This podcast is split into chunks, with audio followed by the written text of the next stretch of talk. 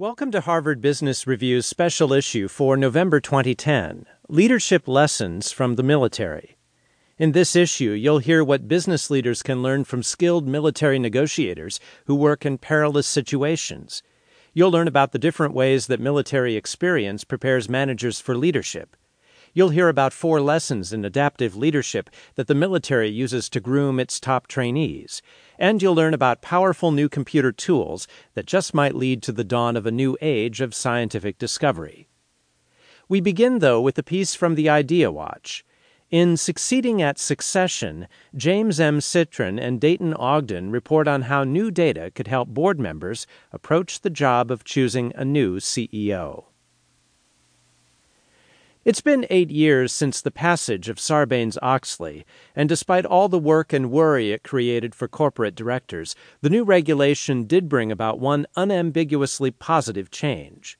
It led boards to finally wrest control of CEO succession away from incumbent chief executives, who often held too much power over the process.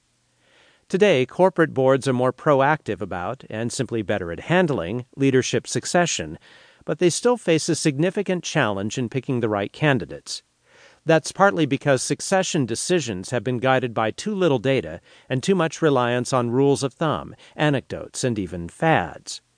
During the mid to late 1990s, for instance, after Louis Gerstner's brilliant turnaround at IBM, boards tended to focus on big name outsiders as the CEO candidates of choice. In the past decade, the sentiment has shifted, and a procession of thinkers, some of them writing in HBR, have argued forcefully that internal candidates are the better bet. To give boards guidance based on real evidence, Spencer Stuart conducted an 18-month study of the 300 CEO transitions at S&P 500 companies that took place from 2004 to 2008. The results contained several surprises.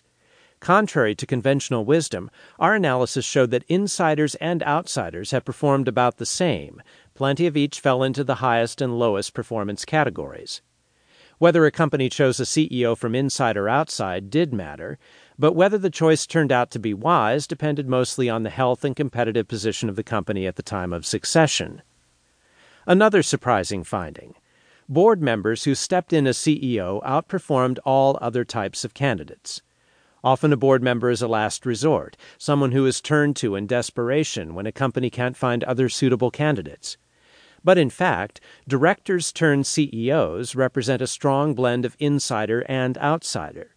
They have more company knowledge than a pure outsider, but they don't have the constraints of a pure insider when it comes to making unpopular decisions or leading painful change.